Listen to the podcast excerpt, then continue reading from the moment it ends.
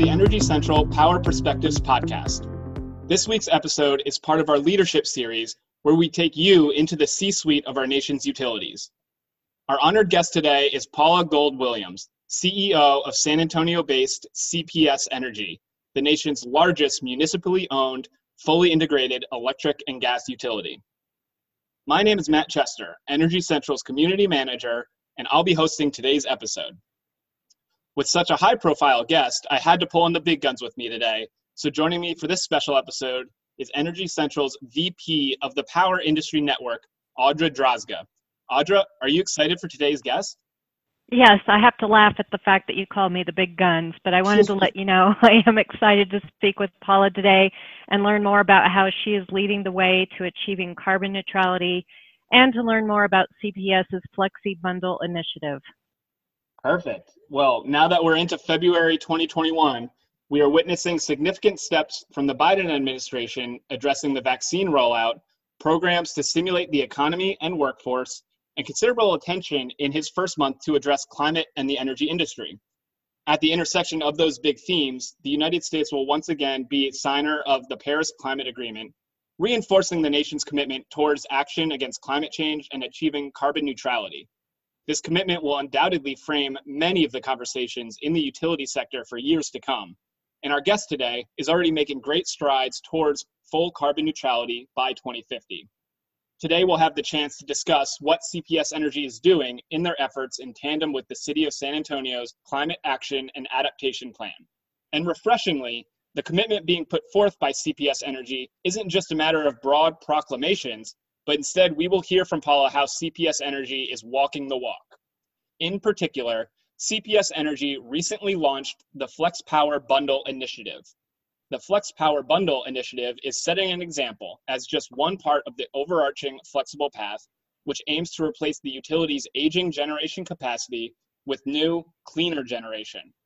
I'm excited to learn about the work Paula is accomplishing in one of America's most charming and historic cities, San Antonio.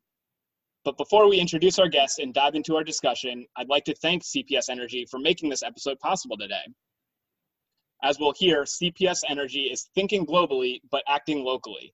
CPS Energy's flexible path is a strategic approach to thoughtfully discover, explore, and implement new power generation and solutions over the next 20 years and beyond for San Antonio, the seventh largest city in the country. It is their overarching strategy to transform their utility with lower and non-emitting energy resources to serve the growing San Antonio metropolitan service area. You can find more information by visiting them at cpsenergy.com. Today on the podcast, we're proud to be hosting President and CEO of CPS Energy, Paula Gold Williams. Paula is the nation's only African American female energy CEO, and she took the helm of CPS Energy, the nation's largest municipally owned, fully integrated electric and gas utility, in November 2015.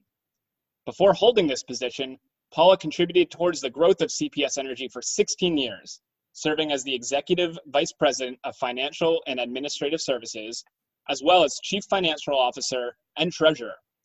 Throughout her career, Paula has racked up numerous impressive achievements. She has her MBA and her CPA and is a chartered global management accountant.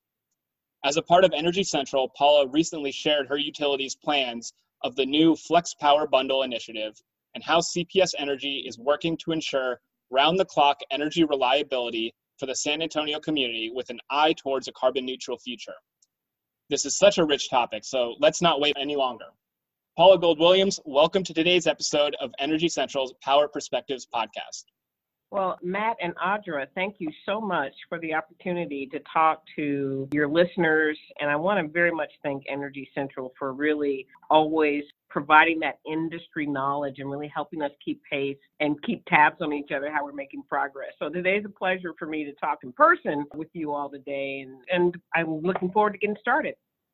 I love to hear it. Thanks for that. So, like I said, I'm excited to dig into the topic of your article and these new initiatives. So, let's just dive right in. Can you start by explaining what is the Flex Power Bundle? Yeah, absolutely. I will say that it's an initiative under another big initiative. So, our biggest initiative originated in 2017, where as I was looking at these industry trends, the whole discussion about disruption and distributed energy. And we saw that wind and solar, the trends were improving in terms of the cost and the performance of the, the technology. I thought then that we needed to do something very different. With, with CPS Energy being in business for 160 years, we're really good at developing and building power plants, operating them, and then decommissioning them. And we also, we're really good for planning for them and figuring out when to put the next baseload fossil fuel plant in play so that it could accommodate growth. But in 2017, I said, look, if technology is going to change, we have to think differently and we have to be much more open to innovation and make sure that we're thinking about doing things maybe even very extremely different than when we had to be before. And simplistically, it came out as we just needed to be flexible. And that flexibility stopped us again from just being rote in our practices and being, you know, checking off the list. As we progressed through that, we had done a lot of amazing things. We've been doing wind in Texas for 20 years. We're number two in Texas in wind, and we're number one in Texas in solar, and number five in the nation. And that progress was always happening, and we we had a, a portfolio of things that we did under our energy efficiency and conservation, you know, program. But the point is, you still also kind of need to look at where you are. We have five aging gas steam units, and we needed to think about in that replacement, bringing it up under the flexible path strategy. And what we came out is an initiative. So those plants are older. They kind of run primarily in the summer. They run more like peaking capacity, optimized capacity. They don't run in the spring and the fall.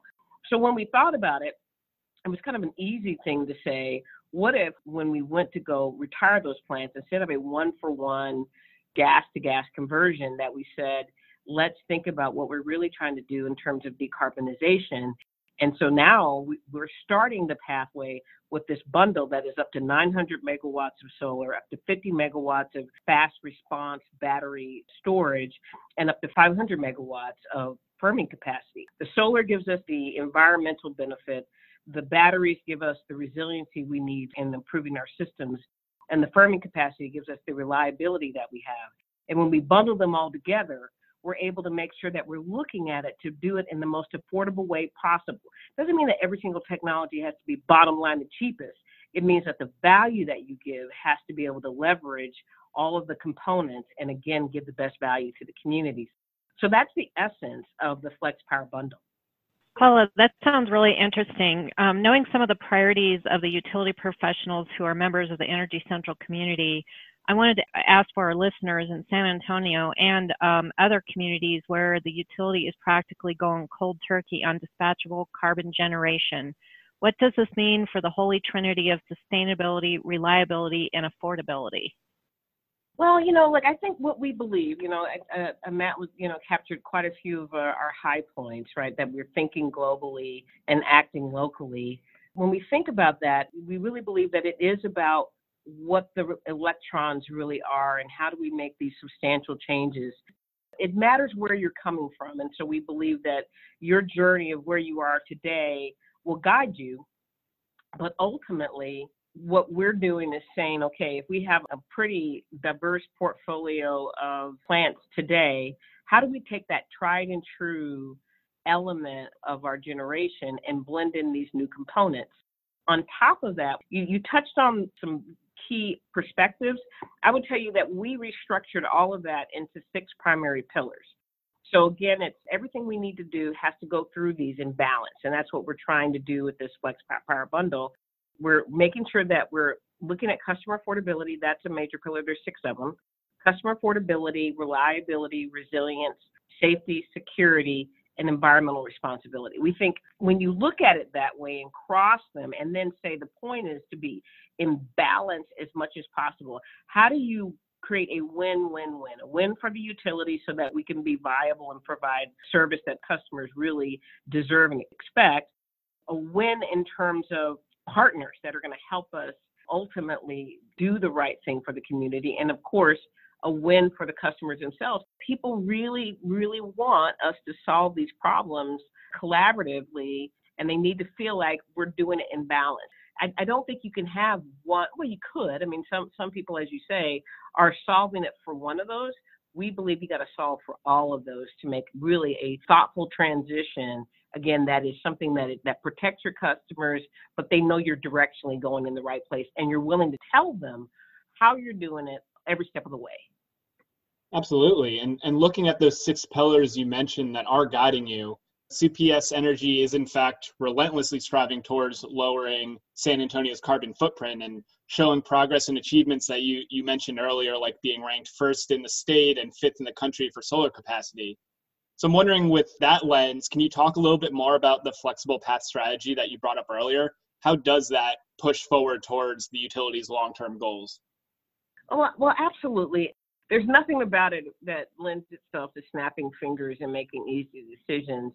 A matter of fact, the point is the way that we operate the company is we consider the assets actually belonging to the community, to the customers, and then we in fact run them. So when we have a plant, for example, that we own, we're saying, well, just like you'd have a house, you just don't walk away from your house. You figure out what's the best way to care for the house you have. If you want a different house, you need to do a whole process that makes sure that you either close or sell the asset that you have and you move into something new. And so we're constantly trying to explain that from where we are. Now, I will say, as lovely as it sounds, there are complications. We built one of the last coal units in the nation. Now, it has scrubbers and SCRs, it's well run, but it is a solid energy provider for the city of San Antonio and for the state of Texas we comprise about 7% of the energy for the state, but we contribute about 12 to 13% of the reserve margin for the state. 7% for the city and about 12 to 13% for the state. So from that standpoint, it's tough because we're looking at this, the, the latest power plant, we actually have two. We closed two older coal units 15 years early in, in our quest back in 2018, but we have these other assets. It's not though just about the dollars, the dollars are substantial. We have over a billion dollars of asset value and over a billion dollars of debt. It is again, how do you transition that to make it affordable in the choices and how do you prioritize, you know, the gas steam units that I talked about earlier. So figuring out the velocity of that change and again talking to the community about I know we made this investment, but now the world has changed. Now we have a different perspective we're more educated about the implications to the environment and what can we do. But I, I have one more complexity. Our community, like everyone else, is going through COVID, and we already had income challenges. So it's incumbent upon us to be really analytical about it, think about options, think about that all under the process of communicating over and over again about what we know and what we're learning and bringing that together along with what people's preferences are. It's a huge balancing game. But again, I still believe the more that we can outreach to the community and explain why we are here where we are and what our potential options are in the future, I think we're going to come up with the right answers, all for the goal to ultimately get to true decarbonization in alignment with the Paris Accord. And if, if we do it well, to do it earlier than 2050. Absolutely. And that's fascinating. It really shows the various considerations you have to juggle in your role. And I know we'll get back to the COVID topic in a bit. But first, we also understand you have some significant efforts around conservation. The Save for Tomorrow Energy Plan, or STEP, is an award winning energy efficiency and conservation program. Share with our listeners an overview of this program and its relationship to the FlexPath strategy and what's next for FlexStep. Absolutely. So the interesting thing about our program that we started back in 2008, like like everybody else, starts out with low hanging fruit. It started out with we're going to move from CFL light bulbs and ultimately get to LED light bulbs.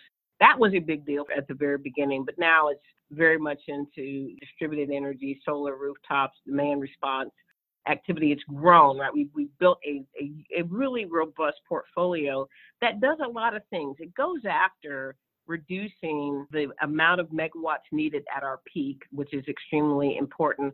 But we also took our whole portfolio and made sure that every income bracket had something that was included in the plan, that people just weren't relegated to a single choice or relegated to a choice that wasn't really in their interest. So, for example, the weatherization program that we have is usually popular in, in our community. The more the more we can do for homes and make them more efficient on the inside and help people conserve their energy, then those types of things resonate. What the program is, I think more than anything, it, it manifests as a rebate program that helps. But I think what it really is is a program that helps people change their thoughts about respecting how they use energy and conserving it and understanding it. And that translates to savings in their pockets. So it changes behavior that wouldn't otherwise change and would be wasteful. And in turn, we consider our customers partners with us in this journey. Now, we've been on this program before I created the flexible path strategy, but when I kind of looked at the whole thing, it's like, well, it's already part of it because what it also did, it was so successful, we saved about 800 megawatts of energy at peak, which that meant that we didn't have to build another power plant. So we built the last coal unit. We would have built another unit. Right now, we haven't had to do that. We've been keeping our overall demand well managed while the city has been growing. The state of Texas and the city of San Antonio, like all the other big cities, are growing. But we've been able to keep our consumption very much in control and not have to build that capacity. And some people say that's silly because if you build an asset and you put it in your base rates, you get paid for that. But at the same time, if you slow it down, you'll make better decisions because technology is starting to move faster and faster. And so instead of picking a plant today, you, you'll pick a better plant or a better system or a better technology if you give yourself five more years, even. So that's what it does. And now the next iteration of this program will be called Flex Step. And we're about to go out and do a global RFP for tried and true aspects of things we already do under solar, weatherization, and those kind of things. But we're also going to be looking for what's new in terms of products and services that we can put in the program. Again, it's all part of this big thing where we believe we need a, a, lot of options for customers to match their preferences and really kind of make it all work in a, in a portfolio that is overall very, very effective because it's diversified. Paula, you talked a little bit earlier about the challenges with COVID and in keeping up with our regular contributors and commenters in the Energy Central community. I know that utilities are all about long-term planning, an area that's been somewhat disrupted over the last year. How have your plans changed due to COVID? Where are you investing? Where are you pivoting? And what are you doing differently? You know, that is a you know wonderful question. I know everybody goes through it. One of the the biggest areas where we're investing is back into people, and what I mean by that is we had great systems, but they were very much reliant on being at work every day, coming through the the districts that we have, checking in as a crew, and then going out. We can't do that even for field people who are not behind a desk. And so consciously reaching out to them and hearing from the CEO is one of the biggest investments that we do. So we, we were almost constraining ourselves by this physical, we got, we got to be in the same place. There are 3,100 employees in San Antonio. It would take me about two months to get around and touch our employees. But now we have invested in the technology, but we've also done some simple things like I'll send them voice messages and reminders, and other uh, leaders in the company will do that. I will send them bitmojis and, and images. I will send I will send serious messages, but I'll also send fun messages. I remember over the Christmas holiday, the team helped me send out one. We we were able to get an extra holiday, and they they put my favorite movie, holiday movie, out there, Elf. And so anything that we can do to keep it fresh, keep it connected, explain what we're doing, telling them why. This is a huge transition when we're talking about decarbonizing our fleet and changing and embracing technology. And so that I think is is probably the biggest investment that we're doing, other than doubling down on our communication with our customers. We never had outbound calls uh, before COVID. And the restrictions and the inability to necessarily interact with customers the way we used to, and the inability for them to see our faces because of the mask and all those things have changed. So we actually now have a group of our energy advisors. They're amazing. They're calling customers, and we actually incent our employees to talk longer on the phone. So we make sure that if we call, we call and ask how they're doing. We call to see if they know what our programs are. We call and share programs that are under United Way, different things that can help folks everything from the food bank to programs that generally help with family counseling, anything that we could do, we are doing, which is totally unusual for a utility to do. Matter of fact, at first, people are saying, why is the utility company calling? But our belief is that we have to help the community get back on its feet. And when it gets back on its feet, we'll, we'll recover with them so this is kind of our, our focus and and sacrificing right now for the greater good for our people first principles doing the right things for the right reasons that's where we're investing over and over again through the qualitative aspects of it as much as the quantitative aspects I love keeping that human side of it in focus, uh, especially with ELF. So, staying for another moment on the topic of COVID, since this is our leadership series, I'm curious what the experience was like from your seat. Can you take us into the first few weeks of the pandemic at CPS Energy? What were you thinking? How, how were you managing such unpredictability? Were there any programs or initiatives that you ended up having to put on pause? Yeah, look, a couple of things. I mean, we, you know, I remember January and February, we were monitoring this thing and we were doing fist bumps before anybody else was. We weren't wearing masks, but we had sanitizer everywhere. And we thought we were somewhat prepared, but as we all know, this thing was much bigger and broader than we thought. And then we didn't know as much. There was a lot more fear about how to contract it. San Antonio became a hot spot very early on, and our trends were, were just scary and people didn't want folks from San Antonio coming into their community for a while there. So there was this element of fear all the way around. We were trying to learn how to keep people safe and the we were creating all the standards around the PPE.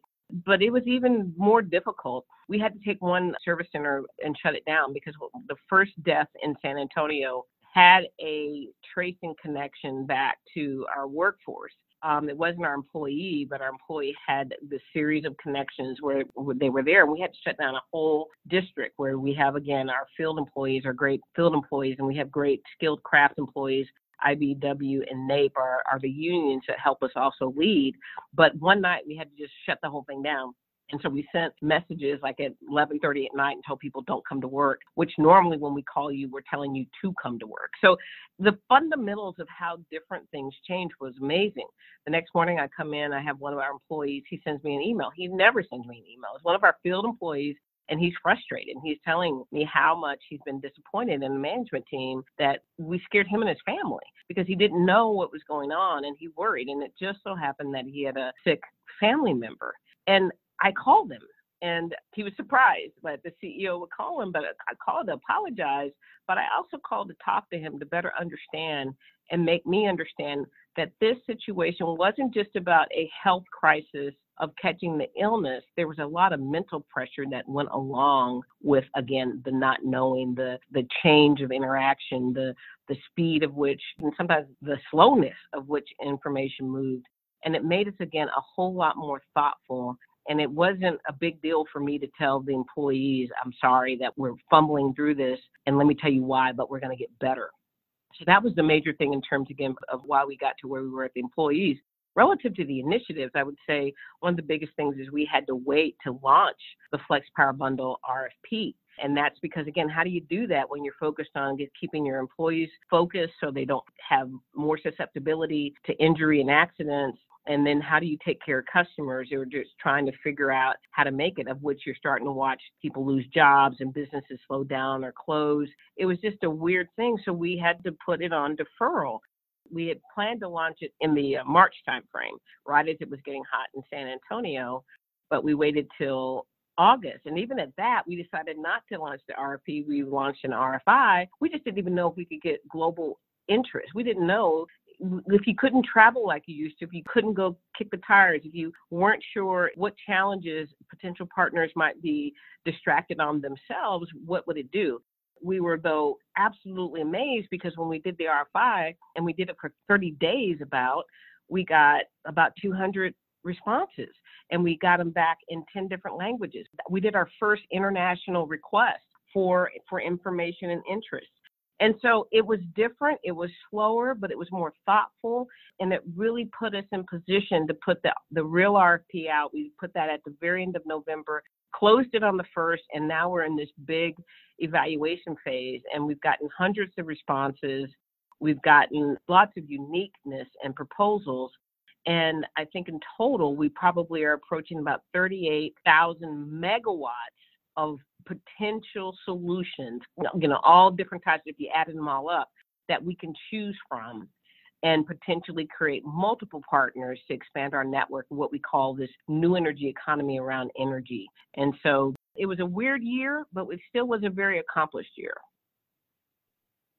That's a great attitude to have. And let's let's wrap up by looking ahead, Paula. As you said, I understand the Flex Power Bundle RFP just closed on February 1st. So can you let our listeners know where they can go to read more about the Flex Power Bundle and keep up with the developments you're making? Well, you know, easily just go to our website, www.cpsenergy.com, and we have a pane there and to, to show that the, the Flex Power Bundle and what we're doing. We have shown how the RFP process was originally done and, and established there, but yes, we're going to have updates along the way how we're doing we're hoping, as tough as it is, I mean, there's just a lot of permutations that we're going to have to evaluate, but we are hoping that it won't be a single, it won't be a single entity. We think this is a, again, a consortium that we're creating, and we hope that we'll start to actually announce the specific successful projects that we're going after in the late spring, early summer timeframe. But we will have updates on our website along the way. Terrific. Well, Paula, what an honor and pleasure to have you on today's show. Thank you for sharing your unique perspective with our listeners, and we're excited to see what comes next for CPS Energy and the San Antonio community. Perhaps we'll have to have a follow up down the road for you to share all the successes that came from this exciting RFP. But thank you for joining us today. Thank you both. You can always reach Paula through the Energy Central platform where she welcomes your questions and comments. And on behalf of Audra, myself, and the entire Energy Central team, thanks to everyone for listening today. Once again, I'm Matt Chester, Community Manager at Energy Central. The most relevant conversations of the utility industry today are happening in the Energy Central community. So we look forward to you joining us and sharing your insights at energycentral.com. And we'll see you next time on the Energy Central Power Perspectives podcast.